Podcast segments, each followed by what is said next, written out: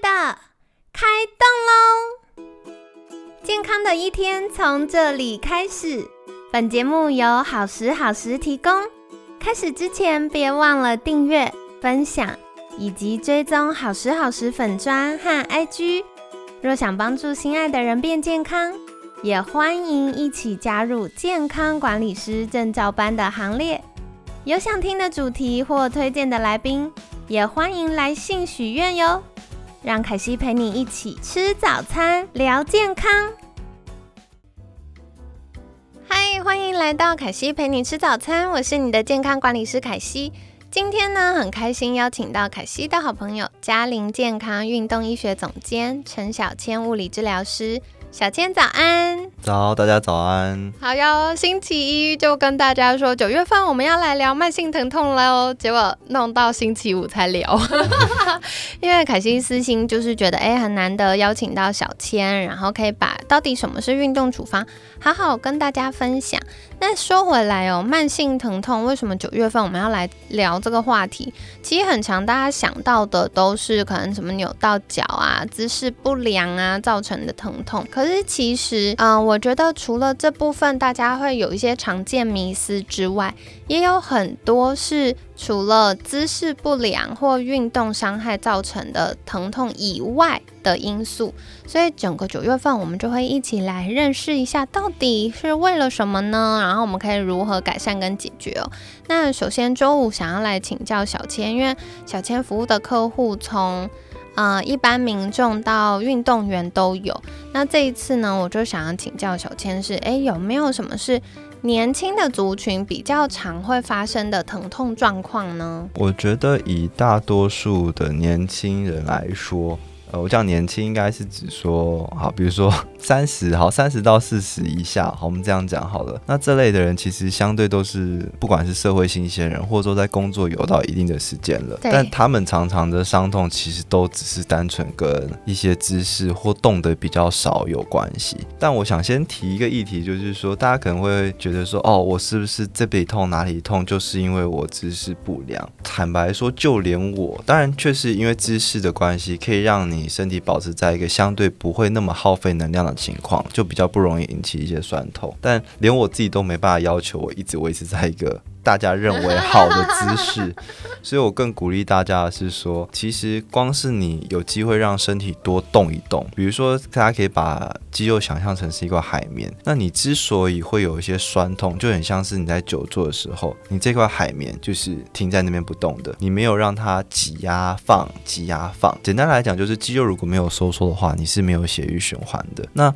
好，工作的时候你可以不顾姿势没关系，但记得下班或中间呃休。息的时候，你就稍微动一动，这些都是可以让你减缓酸痛等等的方式。好，那那假设光是动一动是没办法减缓这些酸痛或不舒服的话，那我们就建议你呃，可能规律的进行一些肌力训练。可以想象成是说，只要你身体有在一定的能力的范围内，那其实这些受力和那些不正常的，不管是你认为的姿势啊或不当的受力，它只要能控制在你这个，那怎么说呢？简单来就是你的油缸够大，你的引擎够大，其实你不会管说我这条路一定要走捷径，我就是正常跑啊，我甚至绕路啊，我的身体都能负荷。所以刚刚的前提是有点像是说，当你身体能力太。受力太大，那你希望去减少你身体的受力，你可以透过调整姿势或简单的动一动。但还有另外一种方式，是你不去控制那个受力，而是去增加身体的能力。那这边就是可能透过肌力训练，让你的肌肉啊、筋膜啊等等这一些呃的能力更变强大哦。不然可能常常大家会去看医疗人员的时候，就说啊我哪里酸什么什么之类的，但我们检查出来都没有问题。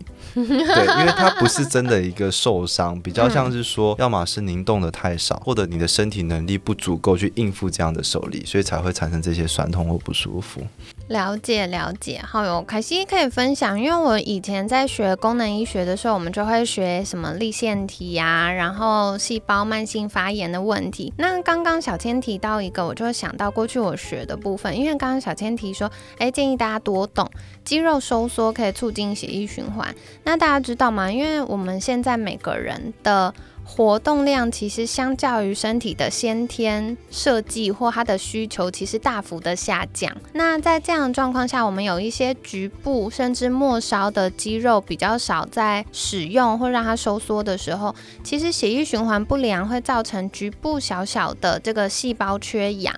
然后它没有氧气、没有养分的时候，细胞就会怎么样？就会挂掉。所以挂掉的时候，身体不能任由挂掉细胞在那里啊，身体就会启动正常的代谢，然后让那个挂掉细胞拜拜。可是挂掉细胞，因为身体很聪明，身体要确保它有真正好好的拜拜，那不是呃卡在那边，因为卡在那边就会变僵尸细胞，甚至严重的慢性发炎，它可能会癌化，所以它会让它好好的拜拜，然后就会让这个细胞有点像自己的炸弹一样，就是小小的炸弹，然后它会释放有一点点像那个漂白水的东西。那那个有点像漂白水的成分，我们就知道它从免疫的角度，像之前比如说以前 SARS 啊或新冠的时候，大家一开始是不是会用漂白水消毒环境？那也是一样的，就是很像很像漂白水的那个成分呢，在身体里面，它其实是为了杀死细菌或病毒的，但是呢。嗯，如果我们的细胞一直在自爆的过程当中，它就会杀死我们周边健康好的细胞，那它就会让局部开始一直，嗯，越来越多人奥子，它就会开始出现局部的慢性发炎。那我们都知道，慢性发炎它带来是什么？就是红肿热痛嘛，所以大家容易这痛那痛。为什么可以透过运动改善？其中一个原因就是因为你促进循环，然后把一些要代谢的东西代谢掉了，然后也让局部的细胞，特别是末梢可能维系血管的地方。它的循环是变好的，就可以避免这个情形喽。所以额外小聊一下。那说回来，我觉得刚刚小倩也提到很重要，就是有的时候我们的确不会一直维持在一个良好的姿势，所以让身体，比如说我们肌力变足够了，它可以去支撑我们，嗯，相对来说轻松的维持那个姿势，也是蛮有帮助的。那接下来要请问的是，嗯，有听众许愿，他说。脖子和手肘会常常有咔咔声，是不是代表软骨磨损了？就是他可能有的时候会有活动一下，或者是手肘活动一下就咔咔咔的，那可能就是还很年轻状况就有，不是长辈。就有这种情形，是不是很严重呢？我们先针对声声音来说好了。一般关节会发出声音，会分成两个形式，一个叫做生理性的，一个叫病理性的。哦，生理性就是指说你身体在正常功能，你发出那些声音是无害的。病理性就是说，通常你是一些合并一些疾病或疼痛会有的声音。那其实大多人的都是生理性的。我举个例子，像凹手指这件事情，就是每次大家好像好像要做。人之前会凹手指，对，就咔咔咔咔咔。对，那那个声音其实是无害的，因为后来有发现，我们在做一个 X 光的导引下，会发现它只是小气泡，不管是生成或破裂会产生的一个声音。哦，那这种小气泡的生成会常常跟你先维持一段姿势，不管是压力改变还怎么样，哦，小气泡会先生成，然后接着你咔的那一声，可能是它破裂或又形成。一个小气泡会产生的一个声音，所以大家一定会有一个经验，是说，哎，你熬一次手指之后，你需要隔一段时间才能熬，所以这种就是像 生理性的，所以大家久坐久站或突然起来会咔咔一声。只要当下不会伴随疼痛，其实都是还好的。那我们举另外一个例子，就是所谓的病理性的。那如果呃有机会摸到一些像是年长者，他如果刚好有退化性关节炎，而且他的疼痛也是退化性关节炎造成的，那您去摸他的膝盖，在弯曲伸直的时候，可能会有一种沙沙沙沙沙的感觉。对，而且他当下是有伴随疼痛的哦，这是一种。那第二种就是就像说，呃，有一个叫做呃 impingement syndrome，就是说有些。我们认为啦，吼，有些软组织，不管是肌肉筋膜过于紧绷的时候，那你在动的时候，让这个筋膜像钢筋一样划过你骨头的表面，当然不是真的那一条东西直接划过它，比较像是中间还有一些东西。但如果身体侦测到呃这些部位的压力过大的时候，它也会瞬间产生疼痛。所以大家可能会有一个经验是，哎，你膝盖在弯曲伸直的时候，有声音的当下，你也痛的那一下。所以，嗯，最简单分别说，你这个声音到底要不要处理，要不要去就医，其实就是你有声音的当下有没有伴随疼痛或不适。不然，其他的一些声音，假设当下没有不适啊，或你也没发现变得越来越明显，频率越来越高，强度变越来越高，其实其实就是观察就好了。可是有一说是说，因为我们关节周边会有韧带啊、肌肉啊等等。对。那这个声音有没有可能是韧带在我们做这些有声音的动作过程当中，它会移动？那常常做，比如说凹手指啊，或者是这个脖子我这样凹它，然后它会咔咔的声音啊。是。常常这样做会不会让我们韧带变松呢？我只能说，叹气。我叹气的原因是因为，呃，我觉得大家，我觉得有很多东西一开始都先被污名化了。我举例来说，肌肉紧绷。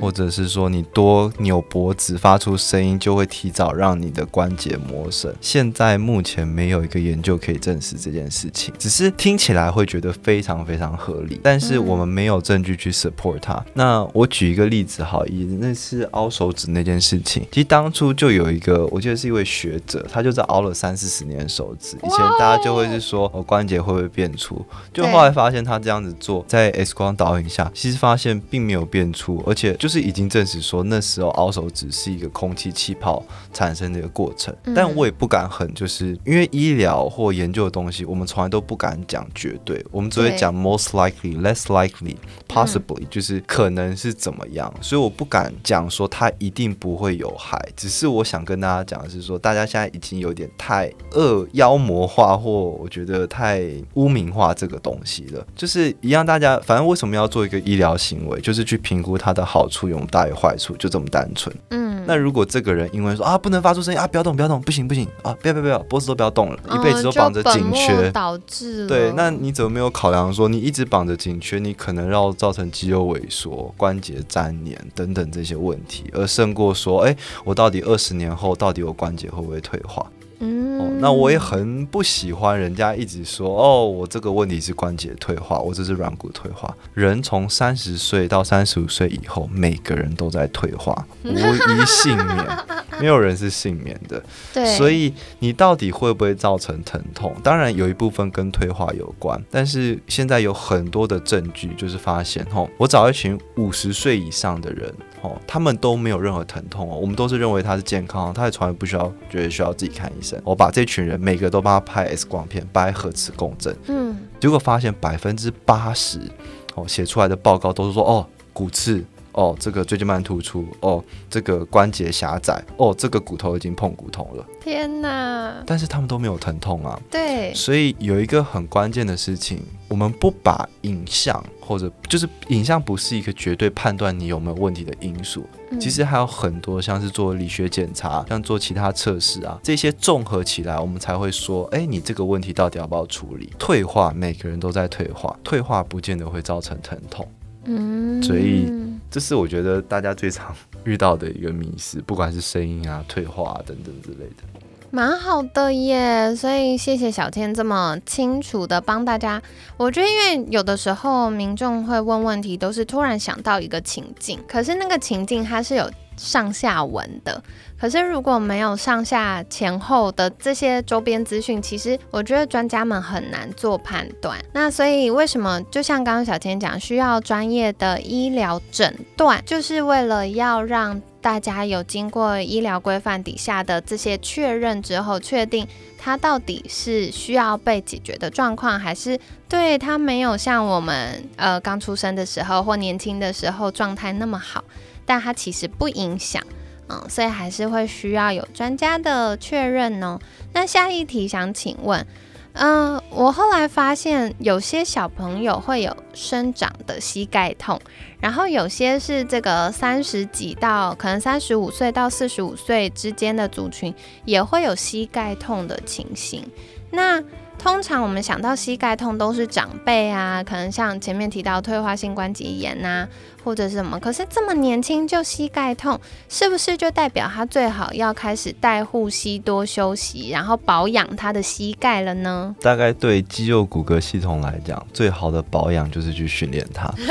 对，因为身体就一样遵从一个东西叫做用进废退。为什么？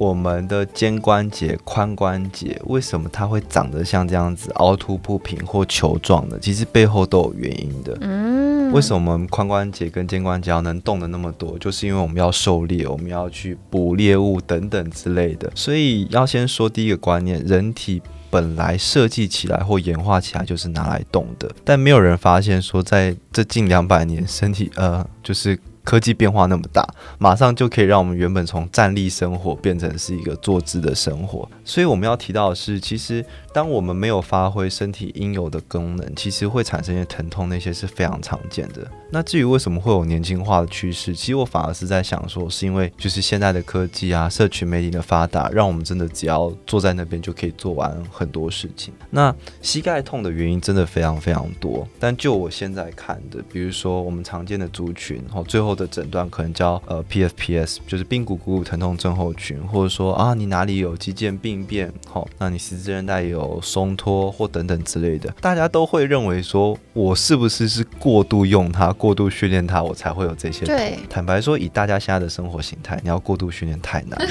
这些 这些过度训练只会出现在国家训练中心跟体育班身上。好，所以大部分人有这些疼痛，反而最后归咎的原因都是肌力不足、稳定性不足。所以你反而是要给他做一些相关的运动训练或运动治疗，反而才可以去解决那个问题。但大家可能都会用另外一个角度去想说，哎。哦，不对，我要保养它。哦，这好像说我人生的财富就只有一百万，我要省着用。其实不是这个观念，反而你多运动，你就可以从一百万变成一百二十万、一百三十万。听起来有点开心。对，所以我觉得观念上是这样子。最后讲一个护具的概念，就是护膝啊等等那些，其实都可以使用，但是是在你有需求的时候我们才用。我刚刚一样提到的原则就是用进废退。当身体侦测到你有一个东西在帮忙你的时候，身体的策略会是说：哦，这边有人帮忙了，我把资源去投入在其他地方。所以，比如说，哦，你原本膝盖痛啊，我绑着护膝了，我绑了一个月、两个月，身体就习惯说：哦，这里有人帮我了。那，哎，你不这边的韧带跟肌肉就。不用用那么多了，它可能相对就会变脆弱。想到护腰、护膝等等之类的，我觉得当你没有办法，你有需求，你不舒服，你可以短暂的使用，但是不要长期使用，因为身体会产生依赖性，也会遵循用进废退的原则。所以回到原本的一个初衷，就是希望先从提升你的能力开始。但假设你真的有一些原因没办法提升自己的能力，那这时候再借由辅具啊等等一些外在的协助去进行。所以很长。是跟一些不可逆的疾病有关，罕见疾病啊、遗传性疾病或很严重的有一个重大疾病，那这时候我们再去用相关的一些辅助的工具。哎，这个凯西又有一大堆亲身经历可以分享，因为凯西有提到，就是我之前左脚有，就是脚踝那边有小小骨折嘛。那那时候，嗯，医生说，因为那个裂的，应该说断掉的地方呢，医生评估打。钢钉是比较不划算的选择，因为它会伤害周边的软组织，然后会让我的脚脚可能要更长的时间才能恢复。所以当时医生就说，那不然你先戴护踝，让它稳定，然后可能软组织有受伤的地方可以先恢复，那骨头看有没有长回去。可是呢，因为那时候凯西就是戒慎恐惧的对待它，然后我就戴了比医生建议的时间更长一点点的。护踝，然后后来我就发现哇，行不通，因为我变成很依赖它。如果没有戴护踝的时候，我就会嗯，潜意识就会不太敢踩那只脚，然后或者是我会明显发现我左右脚的肌力不一样，因为凯西的先天惯用侧是左侧，可是我就发现，哎，我左脚受伤之后，变成我的重心会全部移到右侧，或者是上半身的肌肉反而出现一些代偿等等。然后我就发现我的左脚进步的速度，就他康复的速度变非常的缓慢。所以后来很幸运一样，就是遇到专家们一起来协助凯西照顾我的脚，然后我就发现哦，真的是要有技巧，循序渐进的，也不是一开始就说那你去跑个。四百二呃四十二公里全马也不能这样，可是就是循序渐进的去训练它，然后让身体重新习惯使用它，那个肌力慢慢恢复的时候，反而让我的步态是比较稳定的，然后也避免未来可能二次伤害这样子。所以适度的使用是会在急性期的时候有帮助，可是长期还是要透过训练哦。那最后一题，我想问一个大灾问，这一题我觉得有点难。请问，已经有骨质疏松或骨质流失的人，是不是就不太适合做激烈运动，因为避免骨折呢？这一题我常常是会遇到有一些客户或者是听众会来帮爸爸妈妈问的。请教一下小千。哎，我觉得这个大家最好理解的方式都会是哦，就是骨质疏松要避免跌倒，避免受伤。对。但我只能说，其实骨质疏松真的相对安全，因为它不是立刻危及生命的。哦。但又可以另外一个考量是说，哦，你不想让他跌倒，你不想让他受伤，你就让他待在家里，身体一样遵循用进废退的原则。大家一定会有个经验，大家不觉得 COVID 完之后，你一直待在家里，身体状况会反而变很差吗？真的耶。对，好，COVID 的状况，大家隔离，这种只是相当于住院的这种大概一半打对折的感觉而已。你就想象住院，你是完全躺在床上，几乎不能动。对。好，所以。骨质疏松，你要训练的应该是说，那他跌倒的时候，他要有能力可以站起来，或不会到骨折，会有一些东西可以缓冲。你不可能让他一辈子都说啊，接下来四十年都不要出门。所以我们会去让骨质疏松人反而去做运动训练。嗯，原因是因为现在已经很多研究，这个也大家都可以查，就是就是已经都是铁证了，反而很有趣哦。你要有中高强度的。呃，一个负重或一个压力是可以促进骨质生长的。骨头跟肌肉有一个不一样的点，就是说你反而要给它更高的强度，它才会长。之前有做过一个研究，是说大概有十分之一骨折的力道会让骨头去生长，所以。呃，我觉得初步来讲的话，呃，你可以先至少先开始有一些活动，有一些运动，哪怕是提升肌肉也好，用肌肉的方式去保护骨头。但最后你想要提升骨头的话，你必须要做重量训练，而且这个强度是要到一定的程度。而且最好的话，你在承受这个压力的时候，是一个叫做 axial loading，就是中轴压力，就很像你想象身体是贯穿了一个一条线一个针一样，就是由上往下的压压力，这样子是。最理想的，因为骨头会根据你给它哪边的压力、哪边的方向去长，所以上下是我们人最常承受的一个受力，就是走路啊、爬山啊，其实你都是在，就是很像你粘在地球上，就是承受一个这样子的压力，但是骨头。在你尤其是骨质疏松的时候，很不擅长承受横向或旋转的扭力，所以大家可能看过新闻，就是我就是比腕力阿丘把阿到骨折，其实就是这个原因，因为骨头很不擅长接受扭力。所以最后我要讲的结论是，骨质疏松确定是要去做重量训练才可以维持甚至提升你的骨质密度。只是说，呃，建议您在找这个不管是教练或物理治疗师的时候，你要确定他呃是对骨质疏松的这相关知识是了解的，就像我刚刚提到原则，它要避免扭转的力，避免横向的力。我是刚刚提到中高强度的重训，也不是说马上就上去，而是循序渐进的，先确定的动作是对的，然后慢慢才去加这样子的力道，然后再来是说你可能也要配合其他的专业，不管是诶是不是要打所谓的补骨针啊，那你的营养介入是不是够的啊？你有没有足够的维生素 D 啊、K 啊什么等等这一些的？你有没有足够的蛋白质跟碳水化合物？再来诶，你有没有足晒足够的？太阳等等之类的，就是它是一个很多方向可以一起去营养的因素，但是确定的是一定会要做运动训练。然后大家常常看运动都会想到它的不好的那一面，但是大家如果去看到它好的那一面，就会发现哦，这个这个这个比例根本没有得谈，好处实在是太多了。这样子，我觉得就是整个礼拜凯西留意到小千一直提到，就是。从科学研究和临床服务客户的经验来说，运动的好处远远多过它可能会有的坏处或风险。那我觉得大家可能过去会想到，特别针对家里长辈会担心说，哦，他运动会不会怎么样？其实大家想到的可能是，呃，强度没那么适合的，不管是太轻或太严重的。所以我觉得，如果今天已经到亚健康，甚至接近疾病的状态，当然还是会需要医疗人员先做评估。那我也鼓励一般，比如说是年轻的族群，或者是一般民众，呃，健康的状态下，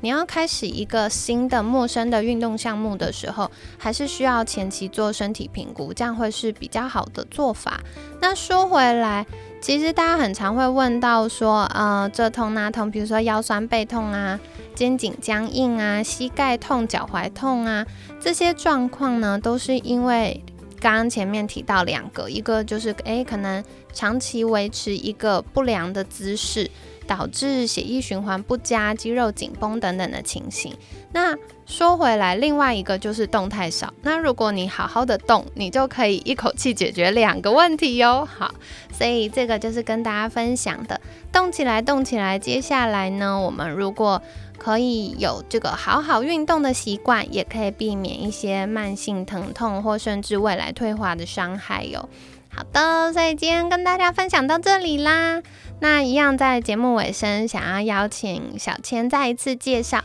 如果大家想获得更多相关资讯，甚至想要。请专业人员来帮我们做一下身体评估的话，可以到哪里找到小千呢？如果是相关资讯的话，可以到我的粉砖、IG 等等的。那如果要直接来做相关的服务的话，我目前在嘉陵健康，它是位于中校敦化交叉口一个呃整合性的一个健康机构。我们这边有健康检查、哦营养，还有门诊，还有运动，还有我们自己的药局跟实验室等等的。所以就像刚刚提到骨质疏松的例子，我们就会希望您在运动前，哎，先可能给加医科医师看过去评估您骨质疏疏松的风险，以及说你需不需要一些药物等等相关的呃配合。哦，给营养师确认说您的饮食有没有需要调整的。再是，我们也有健检中心，所以我们也可以直接去用 DEXA 去量测你的骨质密度，甚至在训练前、训练后都量一次，确认我们的运动训练效果是有的。那这边运动中间中心的空间也不一样，是因为我们同时有物理治疗师跟教练，所以有点像是先由物理治疗师评估。您的身体状况，然后确定哎，说运动时候要注意些什么，然后我们再交由教练先去训练您，然后最后在结束的时候，我们再做一个相关的测试，才确保您有达到您原本需求的东西。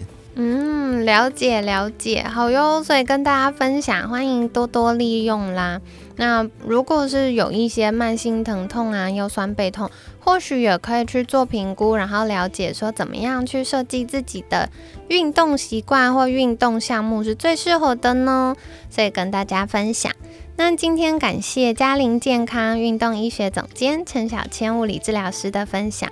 每天十分钟，健康好轻松。可惜陪你吃早餐，我们下次见喽，拜拜，拜拜。